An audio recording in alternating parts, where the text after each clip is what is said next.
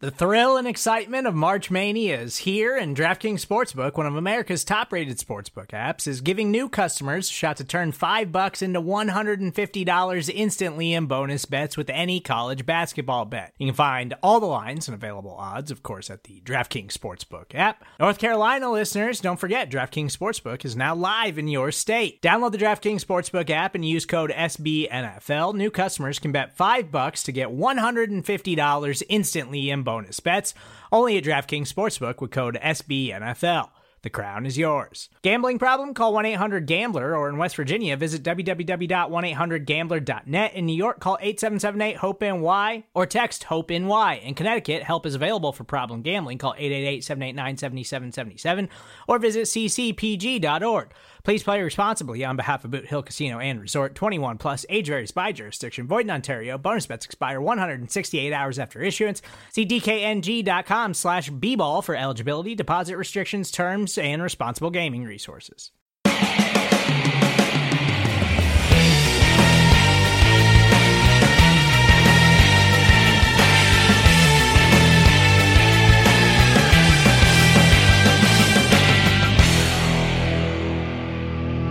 It's week one, and it's listener questions live on the Orange and Black Insider Bengals podcast with a little crossover with Chalk Talk with Coach Matt Minnick joining us. I'm Anthony Kozenza, joined as always by John Sheeran, and a special appearance by Matt Minnick. Gentlemen, how are we doing? It's week one. It's doing a lot better before that Geno news came out, but still looking forward to seeing Burrow this weekend. Yeah, screw it. It's football. Take it. Right. For those who have not heard, unfortunately, some news just come across the wire that Geno Atkins has been declared out. There were some rumblings late yesterday, Thursday, and early Friday that potentially he could maybe be a game time decision, but unfortunately, he has been ruled out. So. That is a no-go for him, as is Sean Williams, who dealt with a training camp calf injury. So in case those of you who have not had a chance to hear about that, all of the injury news is on cincyjungle.com. So my colleagues, as well as Jason Markham and many others at Cincy Jungle, do a great job of keeping everybody up to date with injury news and what's going on with the Bengals for week one as they get set to host the Chargers. This, as I mentioned, this is Listener Questions Live. So, as it usually goes, leave your questions in one of the chats, whether it's through the Facebook account, Cincy Jungle's Facebook account, if you're joining us there, our own YouTube page, leave it there. You can call or text us at 949-542-6241, or you can email us, theobinsider@gmail.com, and we're also looking at our Twitter account, at Bengals OBI. Did I mention the comment thread on Cincy Jungle? If I didn't, you can submit your questions there. So we've got a couple queued up. We'll be taking more. Let's get to it, and let's queue it up, guys, with a text from the 513 area code. This actually came through a little bit earlier in the week. Just kind of a general question. How well do you think the offensive line will be overall based on what we've seen in training camp, quote-unquote preseason, practices, all of that, and of course the disclaimer, I'm not sure about Bobby Hart. John, I know you've probably got some things to say about that, especially in light of Bobby Hart's recent comments to the media this week. You can look at last night's game with the Texans and Chargers and see how bad 1 week leak along the offensive line can make it for the rest of your offense. Deshaun Watson was running for a lot of his life in that game yesterday because Titus Howard had some trouble against Frank Clark, and just in general the Chiefs pass rush had its way with some of those uncertain spots on the Texans' offensive line. And that's really how you can describe the Bengals' offensive line. It's a lot of uncertain spots, and we're not going to really know how well they progressed or how they regressed this offseason until we actually see them in the game. And now, the Chargers have a great starting defensive line in Ingram and Bosa, and even guys like Justin Jones and free agent signing Linval Joseph. They're going to create consistent pressure, and it's up to guys like Michael Jordan and Bobby Hart to hold up their end of the share, because you're going into this game thinking that, Jonah Williams and Trey Hopkins are going to hold their part, and you would like to think that Xavier Suafilo is an upgrade over John Miller, but until we see those guys actually make the progressions that they need to make, it's a lot of uncertainty, and just a couple of bad plays from those guys can really, tip the scales of how this offense is going to go. Matt, any additional thoughts on the line there before we get to another question? I would just say at least they got Jonah, because as much as we talk about Hart, left tackle was worse, especially at the beginning of the year. So, I mean, hopefully they understand that's the weakness now, and maybe that's where the chip blocks are coming in from the tight ends and running backs, and they're doing something to help them out. We all were very excited last year about Fred Johnson, but the reports coming out of camp sound like he's just not there yet. And I'm a big Hakeem Adeniji guy. Dave Lapham is a huge Hakeem Adeniji guy.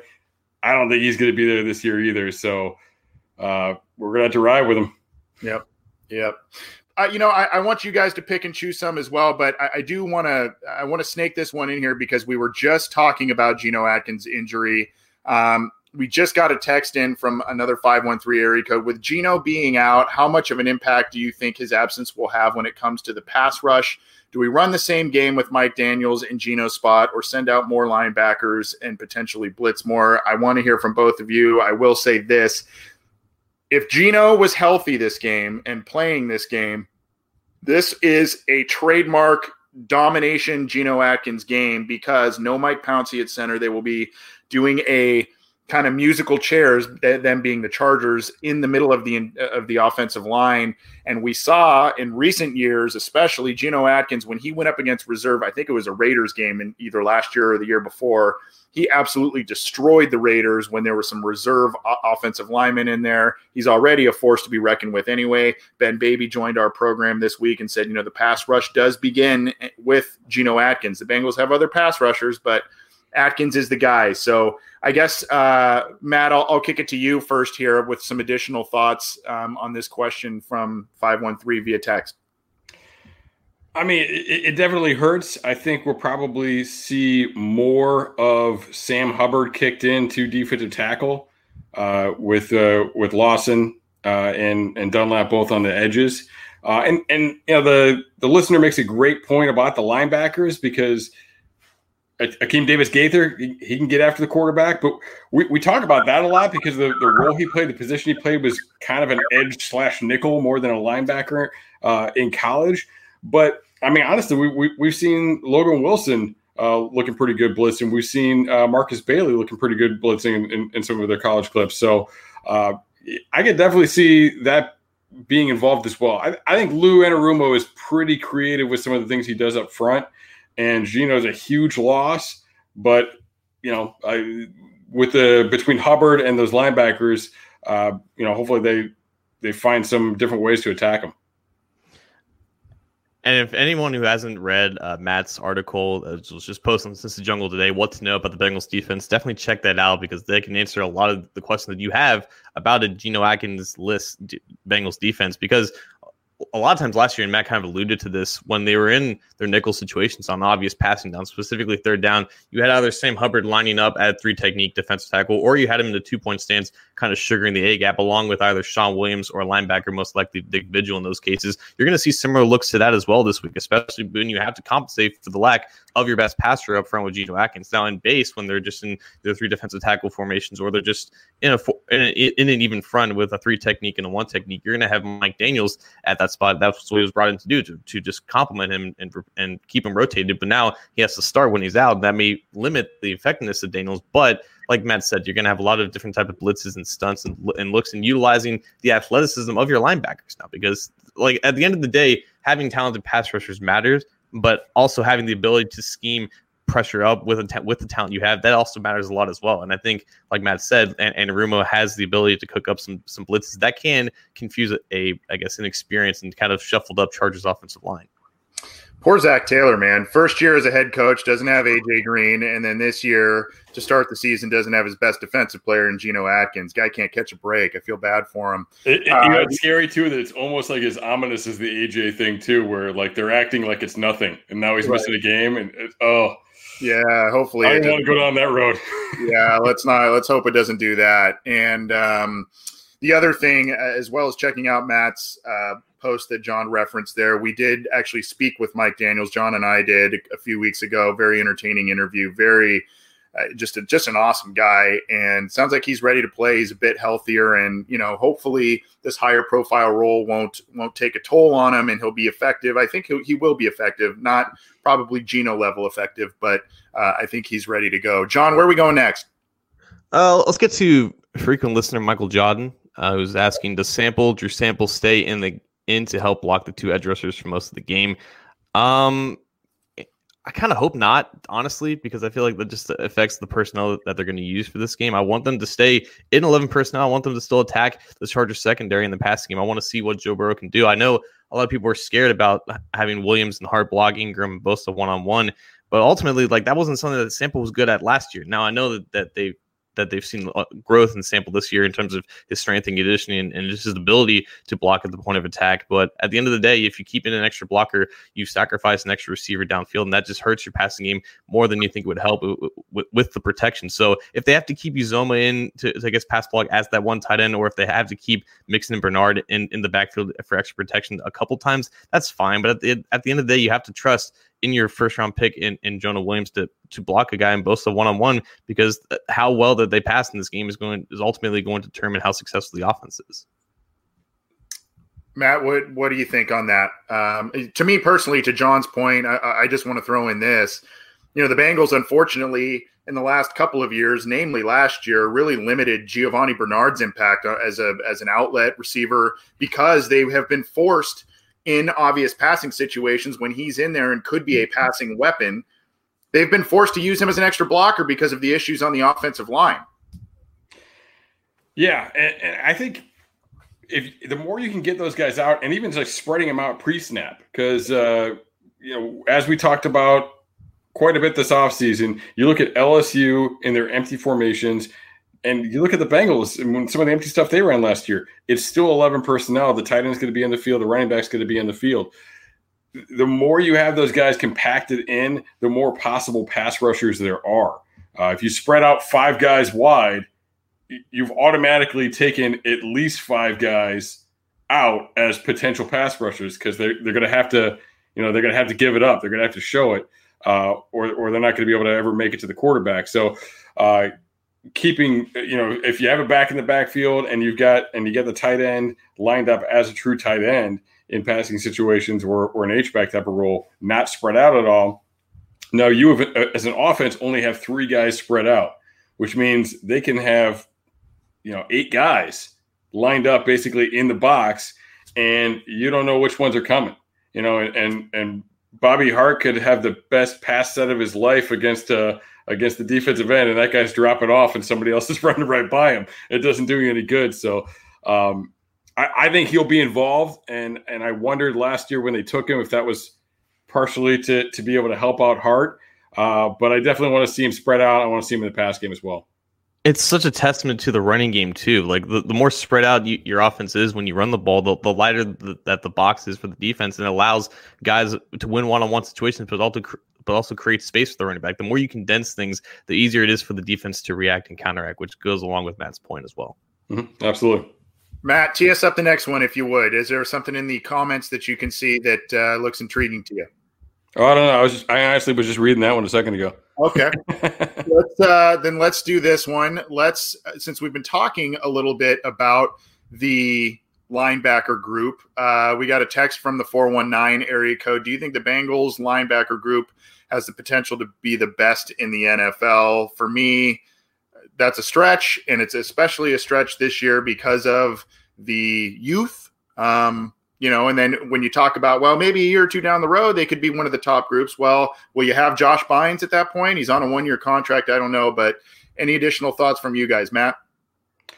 I mean, it's super early.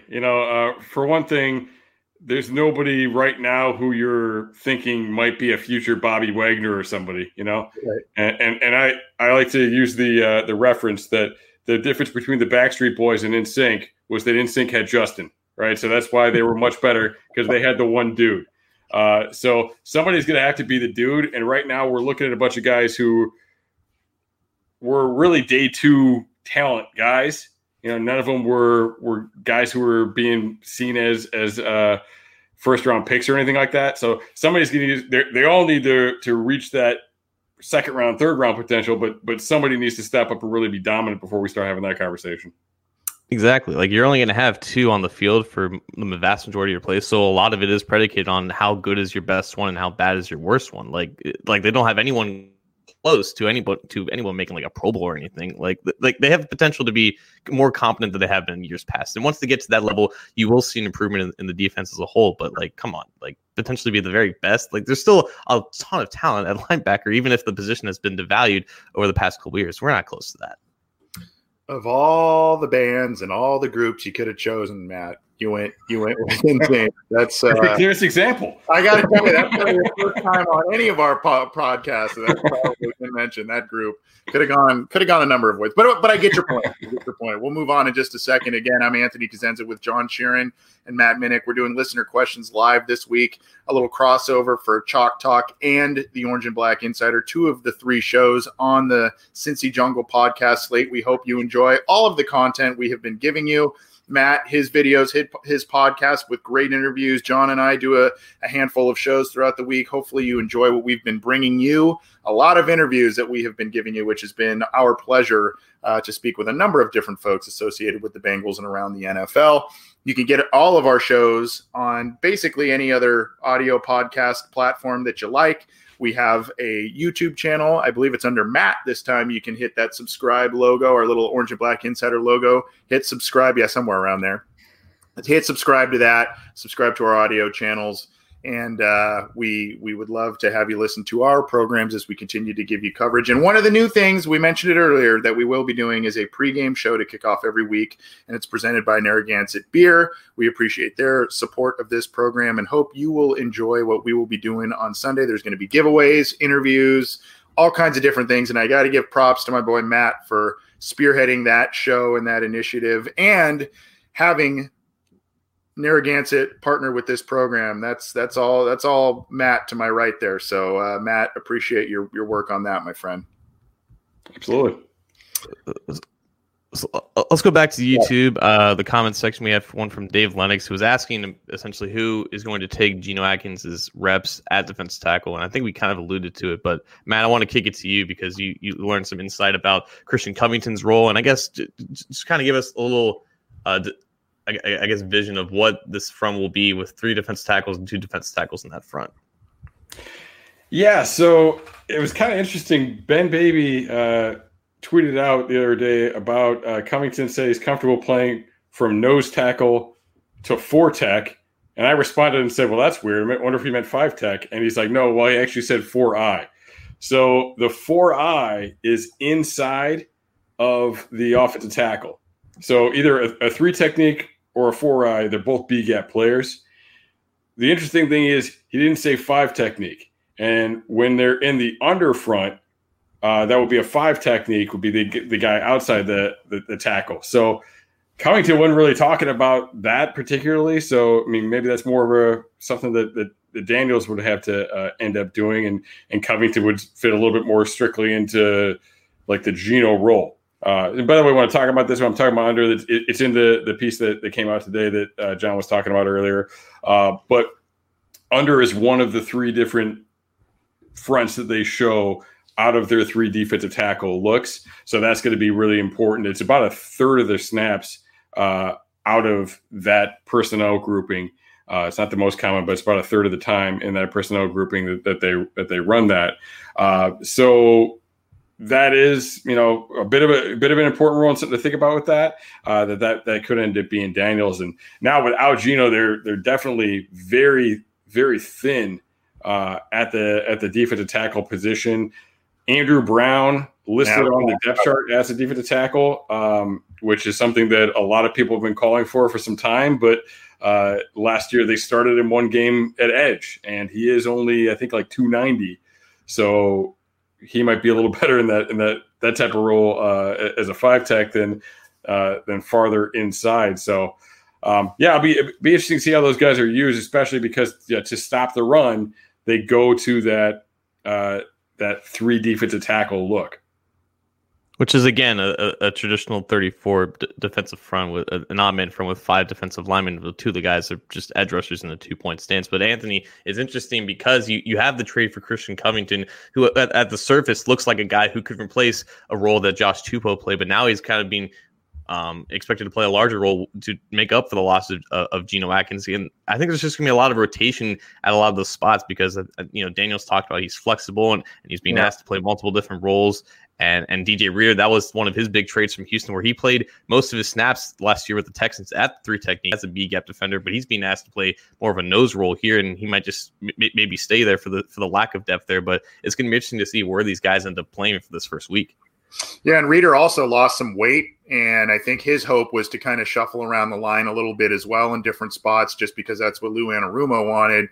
And then all of a sudden you take kind of the centerpiece of that defense out. I mean, Geno Atkins, and now – guys get a little more,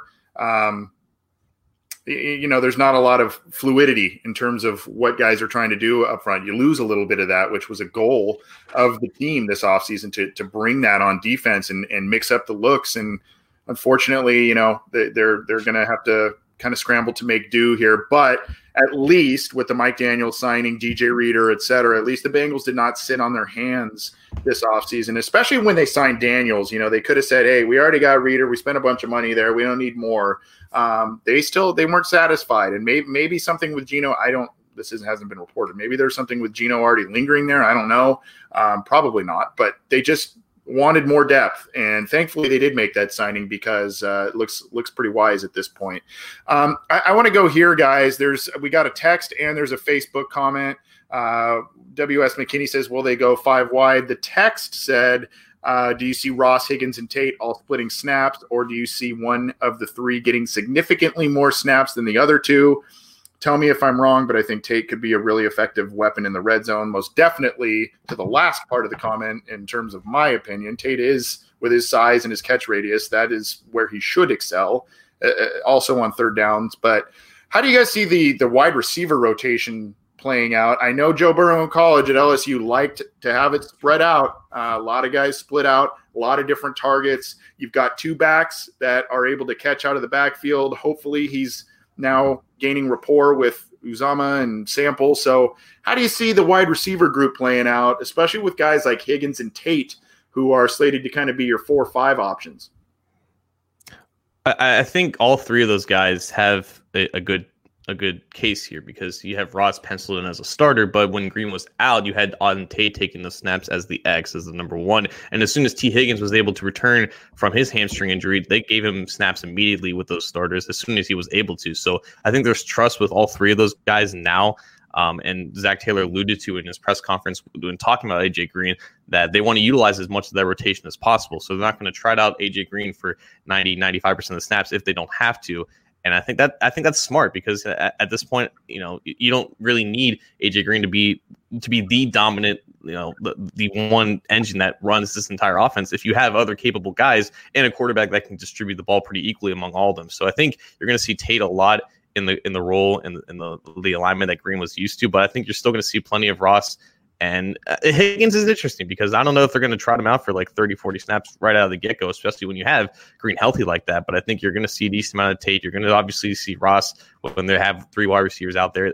If the question is 5 wide receivers in general, I don't think that's a personnel formation that you're going to see that often, if not at all, because they still want to utilize Uzomah and the running backs. But I definitely think you're going to see a lot of Tate rotating in and out with Green. Yeah, and I would say – Tyler Boyd's the man, and I think Tyler Boyd is probably we're going to come out of this year and see Tyler Boyd as the primary receiver.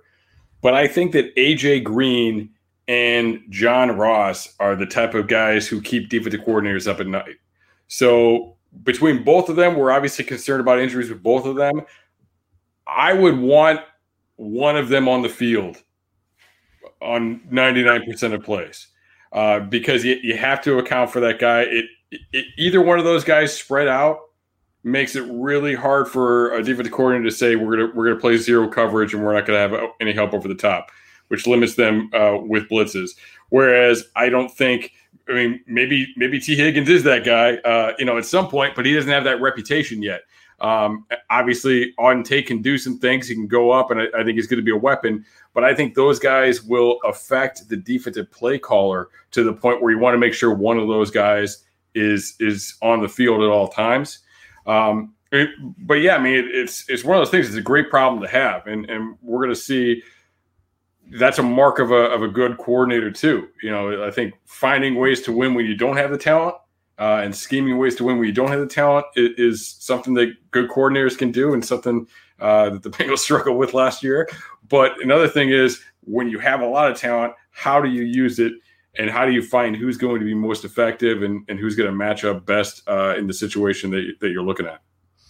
Casey Hayward, the cornerback of the Chargers, recently told the media that he thinks the Bengals' skill position group, backs and receivers, are among the tops in the league, maybe even rival that of the Chiefs. They were on display Thursday night, obviously. So quite the compliment there by Casey Hayward, who in his own right is a very good defensive back as well. Guys, am I out of my element in saying, you know, if you're talking about Tyler Boyd, you said, Matt, you made a comment, Green and Ross are the ones who give the headaches to opposing defensive coordinators. Am I out of my element and kind of saying, you know, Ross and Green are your Jamar Chase and Justin Jefferson is your Tyler Boyd if you're going to compare it to Joe Burrow, because it seems that Boyd and Burrow have built up this rapport throughout training camp, and you kind of move Boyd around a little bit. He plays mostly inside but does play outside. Yeah, I mean, I think it'll be interesting to see how that dynamic works. The Chargers have Chris Harris Jr., who plays slot corner and can play outside, but he's a very good player. So we'll see how that matchup works. If they do decide to put him on Boyd, if they kick him outside and have him on AJ and you know, use Desmond King inside, it'd be interesting to see how they decide to match up with those guys. But I do think because he's been healthy, Boyd has had that natural connection. And as you kind of alluded to, like Justin Jefferson, you know, Jamar Chase is probably going to be a top 5 pick from where we're sitting right now with things. But Justin Jefferson seemed to be the guy that Burrow trusted and that he wanted to go to. So if those are the routes, if that's the area where you're going to see Tyler Boyd, you know, I would definitely expect to see the ball, you know, getting thrown at him quite a bit. I wanted to go back to a point that Matt made, because I think it's a fantastic point when talking about just – like, for how good Tyler Boyd is, for how talented that he is, like his dynamicness as a receiver does not match that of a Green or a Ross, and he's right. Like that's those are the types of talents and athletes that dictate what coverages that you play. And the Bengals were such a poster child last year of the defenses allowing to play like a defense's dream would be to just play man coverage and get away with it. And that's how the Bengals passing offense was so limited last year, because they didn't have any athletes that could separate from man coverage, and they could just have man across the board. And then you have a quarterback in Andy Dalton that doesn't really throw guys open or can't really throw into tight windows. So it was just it was a complete disaster from both of those standpoints. So when you add those two dynamic athletes and Green and Ross back onto the field, it makes all the difference and allows for a guy like Boyd to produce even more. Because remember, like Boyd's production in 2018 when Green was on the field, it was so much more efficient and effective, even if the volume stats didn't really change that much, because he still ended up having 1,000 yards in 2019. But his effectiveness on a per-play snap was so much better with the presence of Green on the field. This is why I love having both of you guys on. You guys are just way smarter than I am. And you prove it on a show-to-show basis. I love it. Support for this show comes from Sylvan Learning. As a parent, you want your child to have every opportunity. But giving them the tools they need to tackle every challenge, that takes a team. Now more than ever, educational support tailored exactly to what your child needs can make all the difference. That's why parents have trusted Sylvan Learning for 45 years as the ultimate teammate in their child's educational journey, instilling in them a love for learning and a passion for reaching the next level. And Sylvan's Insight Assessment can identify gaps in learning and areas that could be of concern for your child. It's a 360-degree view into your child's learning that you can't find anywhere else, and helps ensure that your child didn't miss something in school that might put them at a disadvantage in the future. And right now, it's the best price of the year at $29. Go to sylvan29.com to learn more and get your child's assessment for only $29. That's SYLVAN29.com.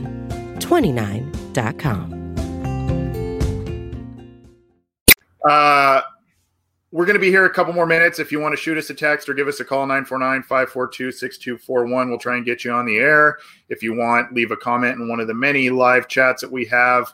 We'll also take a peek at our Twitter account, etc. So, get a question in if you want.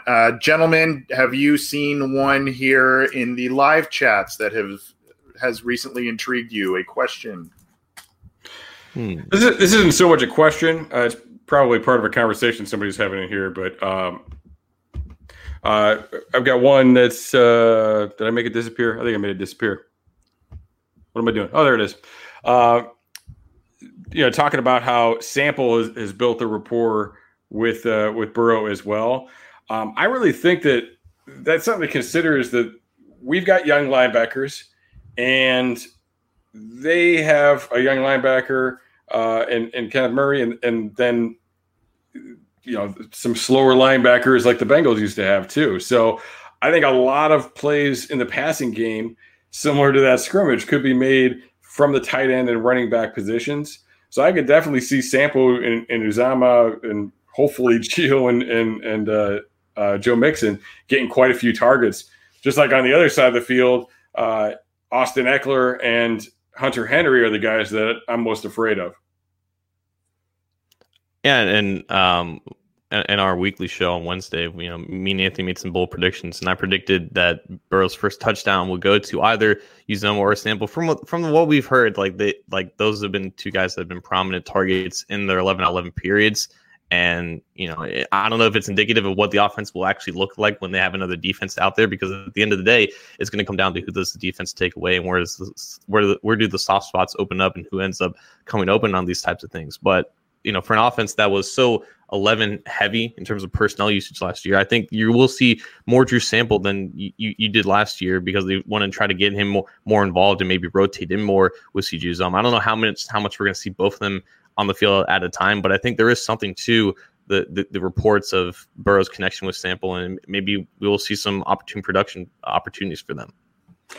I feel like I've heard a lot about, we were talking a lot about Sample in the offseason. I think people were kind of expecting him. The people that didn't sell him, dismiss him because of where he was drafted, were kind of expecting there to be a big year for him. But it really feels like CJ's fighting, to be the primary guy there. And I think people, we tend to look at CJ Uzomah and think he took a step back last year. He had some drop balls that we tend to remember, but the reason statistically he took a step back was because Tyler Eifert, was healthy all year. So he just wasn't getting all the targets. He wasn't getting as many reps because they had a healthy Eifert out there. So, I mean, yeah, don't discount either one of those guys. I think that we're going to see, between the two of them, they're probably going to have 60 receptions and 600 yards. It's probably, it might not be an even split, but, one of those guys is probably going to be over 400 yards and 40 receptions on the year. And we'll just kind of see how it shakes out, I guess.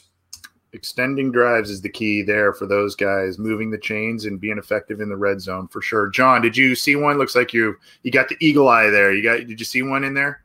Oh, this is my relaxed face, but I was looking at a question from All Mac in the YouTube comment section. You guys expect to see the game speed to be a bit sluggish, similar to how KC and Texas game was? Anthony, I'll go to you first.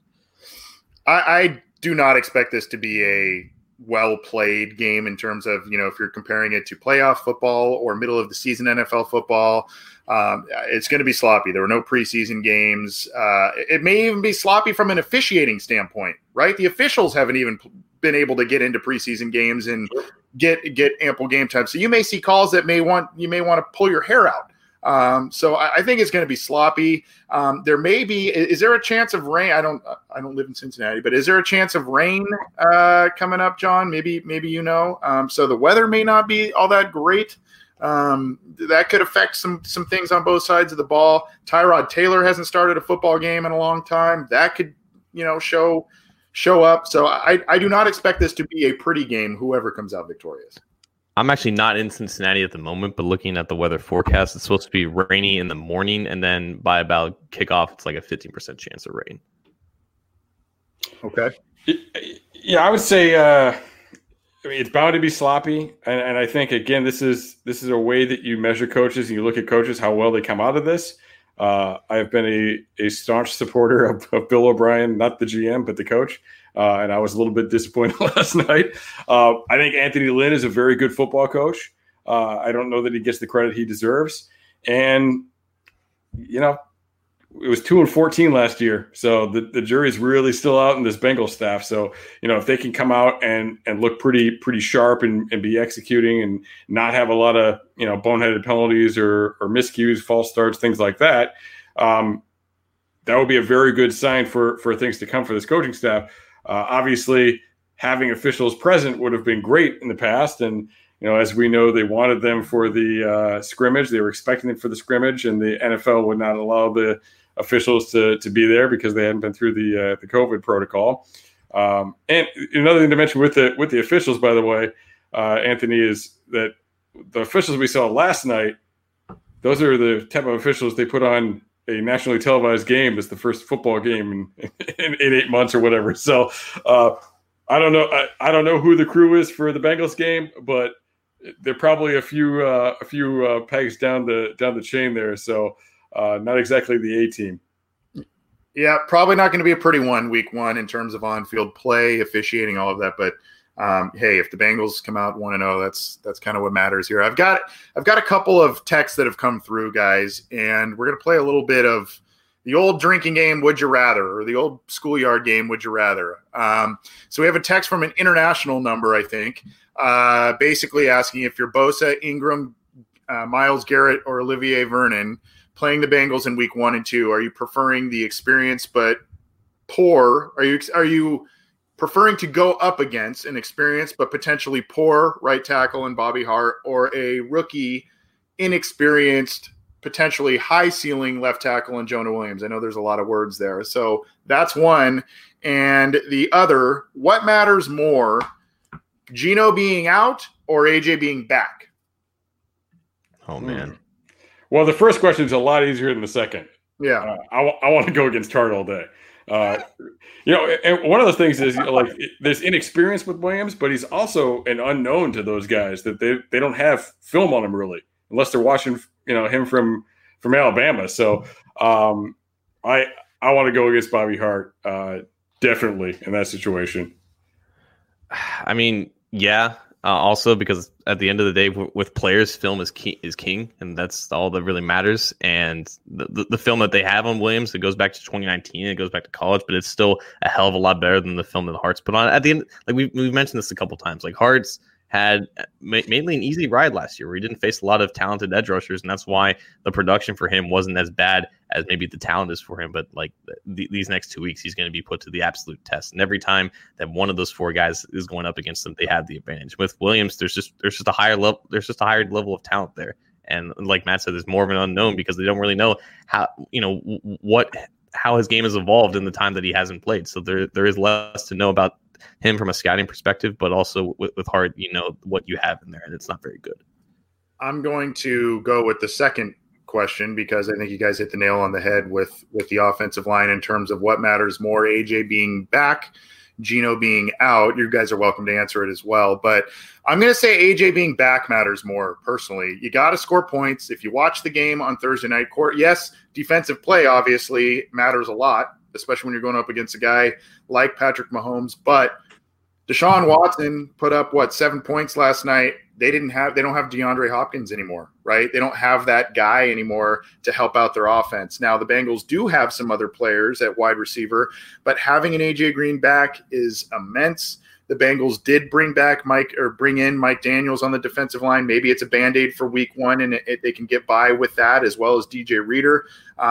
AJ Green, we know the record of the Bengals when AJ Green plays and when he doesn't play. It's very, very poor when he is not on the field. Granted, different quarterback now, but the AJ Green effect is huge.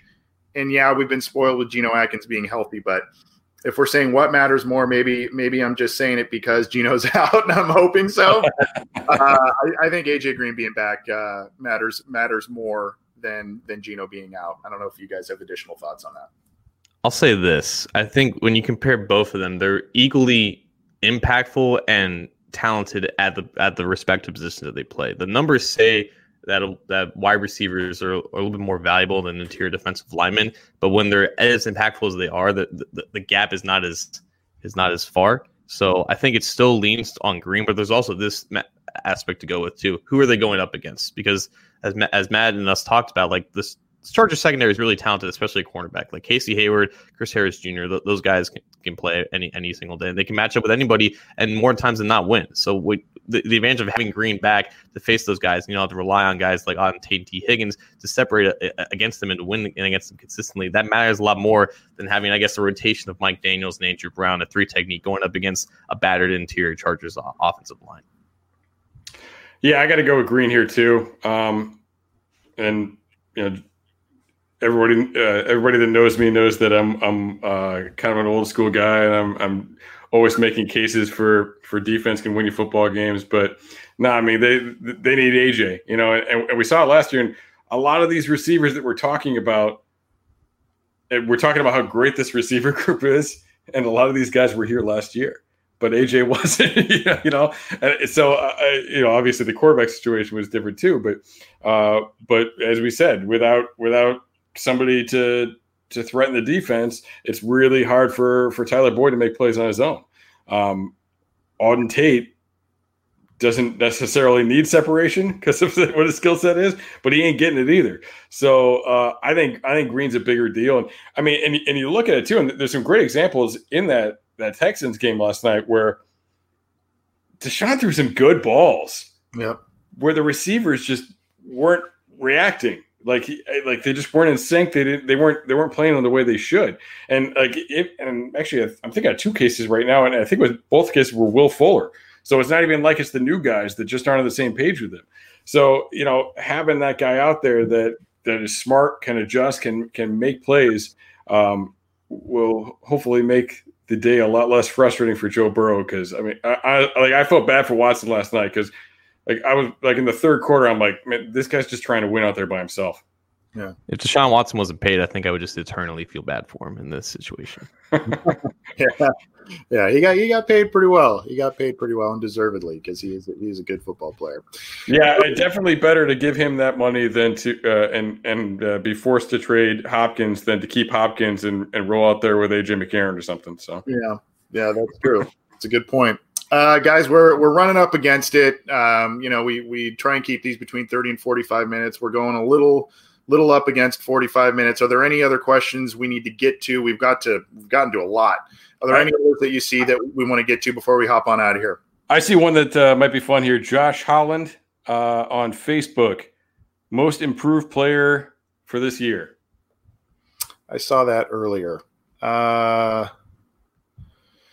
You know, I mean, it depends. Does the play? I mean, the easy answer would be Jonah Williams because he didn't play at all last year. But you know, I know it is a cop out. I'll say Jermaine Pratt. Not that he played poorly last year, but it was a limited sample size. The defense played better when he was in there. They limited some of the damage. He didn't make many outstanding plays, but was just solid. He was still learning, so you know, I'm gonna say Jermaine Pratt because he is penciled in as a quote unquote. He's at the top one of the linebacker spots on the depth chart. We know that doesn't mean all that much, but he's gonna see more time. I think he's a talented kid. I don't think he's ever gonna be a Pro Bowler or a star player in the league, but I think he's gonna be a solid player. And I liked what I saw out of him. The defense just steadied a bit with him in there last year. He's gonna see more snaps, so I'll go with Pratt. Matt, do you want to go Phillips? Yeah, I'll go Phillips. Look, he's finally getting the chance. We've all been waiting for it. We know this dude can make plays. You know, he's a touch on the short side. But, yeah, he played in 8 games last year and had 4 picks. We saw in his college career, he did play at a mid-major, but in his college career, I think he had 15 touchdowns. Like he had 1 at receiver one year, and then he had like 5 kickoff returns, 1 punt return, and a handful of interception returns as well. So, I mean, this is a dude that can make some plays, and this Bengals defense is desperate for that guy. And, you know, just imagine if William Jackson can be what William Jackson can be, and then the other guy is Darius Phillips, you know, making plays all over the field like that. That's a pretty good defense right there.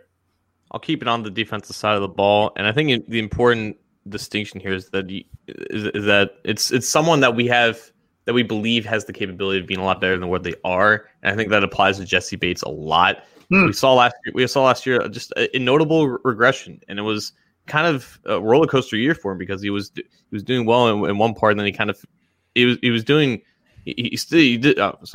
did not start off well last year, right. And then he kind of improved as the year went on. But still, at the end of the day, just was not as good as his rookie year. But I think he does have the ability to play at a Pro Bowl level, and I think with more continuity in the secondary, a guy who's competent in Von Bell to run with, and just having a second year in that system, I think we can see a more improved version of Jesse Bates. And like last year wasn't just about tackling, because he had 23 missed tackles, but it was also coverage. Like he was giving up a lot more plays and just a lot more miscommunication back there. So I think if everything is just more cohesive there, we'll see a similar version of 2018 Jesse Bates. And especially now, like his agent, like he just signed like Deshaun Watson, Jalen Ramsey to mega deals. Like he's looking to break the bank next year in 2021, and hopefully the Bengals are willing to do that, because if he has the year that I think he can have, I think he can end up breaking the bank. The Bengals do have, Phillips, a contingency plan. You know, for Trey Waynes, his injury would be a good problem, Matt, for the Bengals to have if he steps in and plays well when Waynes eventually comes back. I'm sure he's going to be an IR return guy. Bates, to your point, John, like you said, kind of a Jekyll and Hyde player last year, right? I mean, started off just not very well, and then towards the end, kind of grabbed some of those interceptions, far more consistent as a rookie. Josh Holland, my friend, and your Facebook profile pic, you've got quite the beard. It is that is an epic beard, man. Very impressive. Good for you. John, any others that you want to grab before we hop on out of here? I guess people are asking about like either predictions or projections for this game. I know someone asked about Mixon. I think it's more about like, you know, how much involved is he going to be, and ultimately that's going to come down to, you know, how the game is going to go. I think they still want to like build it around Mixon and you know, try to make him the centerpiece of an offense that like and it goes back to like how the game is going to go from like a style standpoint, if it's going to be a good game to watch or not. I think like I don't know how much they're going to put on Burrow in this game. I think it'll matter a lot how well he does, but this is his first ever game ever. He didn't have a preseason. He only had a couple scrimmages to walk through and whatnot. He's going up against a live defense that has talent on all three levels, and I don't know if they're going to put it all, most of it on Mixon to start off, but and if it gets to the point where they're down a couple touchdowns, they have to go to Burrow because they can't come back just running with Mixon in that stance. So I think ideally they would want to have Mixon get like 20 carries, because at that point, you know that the game is well in the Bengals' hands. But, you know, how much are they going to put on Burrow in terms of opening the playbook up to him and putting it all on him? Because, again, if they're down to a Chargers team that's more talented and more experienced, then they can't really do that with Mixon. They can't really have the offense run through them when they need to score points. Yeah, Burrow, and we're playing the Chargers here, but Burrow is not Ryan Leaf mentally, you know, and I feel a little bad saying that because obviously he had some demons he had to overcome later in his life. But what I mean by that is I think if they try and put a lot on Burrow, he's going to be fine. Like he has the mental strength to deal with the pressure that's on him right now. I think if he throws three picks and he's being terribly criticized by everybody, I think he can say F it and go out and have a great game against Cleveland. So I'm not afraid where I would be with a lot of quarterbacks to do that with him. But I do think they will lean on Mixon. And I think that, and I've said this in a lot of different mediums over the last few weeks, but look, the Bengals O-line got better over the course of last year. When they changed the scheme, is you know, John wrote extensively about when it happened. Mixon ran for 817 yards at the end of the season. Like they were running better at the end of the season. He can get things going, and that's going to help Bobby Hart. It's going to help deal with some of that pass rush to be able to run the ball a little bit too. So I would expect Mixon to have a big time game. I don't know what's going to happen because I don't know who they're going to match up with Boyd. But outside of that, I would think that we're going to get a lot of targets in the pass game to tight ends and running backs. Part of me wants the team to get a nice little lead and be able to do that old school ground and pound at the end. What the Steelers always used to do to the Bengals, right? They'd get that lead, and then you'd see Jerome Bettis just 3 yards, 4 yards, 7 yards, and it just extends the fourth quarter, and they play keep away with the ball. And, you know, Burrow got him out to a nice lead, and Joe Mixon's just plugging away at the end of the game, and the Bengals just have a nice, comfortable win. Part of me also would like to see, in a way, Joe Burrow come back from behind and win a game and show that kind of fortitude and that, you know, that mental toughness that you're talking about, Matt. You know, these first 2 weeks in terms of Joe Burrow are going to tell me a lot, not only, you know, like you said, what he can handle right away without any preseason games. That was a good point by both of you, but also short week, primetime game, divisional game on the road on Thursday night. And how he performs there. That those two games, I know we're focusing on week one, but those two games are going to tell me a lot at the beginning of his career, I think. Not to say that if he plays poorly in both, flush him down the drain type of thing, but you know, I think that if he plays well in both of those games, that's gonna say a lot in terms of the trajectory of his career. In terms of what to expect this week, like I said, I'm not expecting a pretty football game. I am not expecting a pretty football game. I think there's going to be a lot of penalties, hopefully not a lot of injuries. I think there's just going to be a lot of issues and probably a weird score, not great weather. So, I mean, I already gave a bold prediction in our show on Wednesday, which I'm not very confident about and I don't really like, but I thought I'd go big or go home. You know, I don't really have a bold one to give except for really just the fact that I don't expect a pretty game. John, I thought about your prediction on our Wednesday show, and I thought, and the more I thought about it, the more I just agree with it in terms of the Bengals may come out and score or will come out and score a touchdown maybe on that opening drive. Those are the drives that are scripted. Those are the drives that they've, you know, the first couple, they've got a script there, and they practice those throughout walkthroughs and up leading up to the game, et cetera. And you know, I think that Joe Burrow being who he is and this offense being who they are, you know, I think that was a pretty solid prediction on your part in terms of, you know, whether or not they follow it up down the road with more points. I don't know, but I think early on you might see some early fireworks in that first drive, and the more I thought about that, I thought it was a good one. Guys, this has been a great show. I want to remind everybody to get our show, The Orange and Black Insider, Matt Minnick's Chalk Talk. Those are both on the Cincy Jungle podcast channel, wherever you get your audio podcasts. They're also on both of the shows are on our Orange and Black Insider YouTube channel, so subscribe to that. Cincy Jungle also has another podcast, The Orange is the New Black with Ace Boogie and Zim Hude. Be sure to check out that one. They're doing some great stuff on that show as well. New Stripe City is their YouTube channel, so be sure to subscribe to that. And keep it to us, not only for listener questions live that we do towards the end of the week. We do, John and I do our Wednesday deep dive analysis show. We do a Monday news jump to get you started with all your Bengals and NFL news at the beginning of the week. But we've also got now, with the three of us, the pregame show on Sunday. So you won't want to miss that. A little more casual, a little more fun. There'll be interviews, giveaways, all that good stuff. So you won't want to miss that. Somebody asked what time. I believe we're going to do it about an hour up to kickoff or shortly before kickoff. So, you know, the Bengals kick off at 1:05 or 4:05 for you guys. So we will, it'll probably be from about 3 to 4 or so. And we'll go from there and, we'll have some fun, right guys? Yeah, absolutely. Well, I appreciate your guys' time. I know it's been a busy week for all of us. We've put in a lot of time covering the team, put in a lot of time on the podcast. Go enjoy your weekends. I hope everybody else enjoys theirs as well who is tuning in. We appreciate the support of this program. Enjoy week one. We'll see you for the pregame show. And Who Day. Who Day.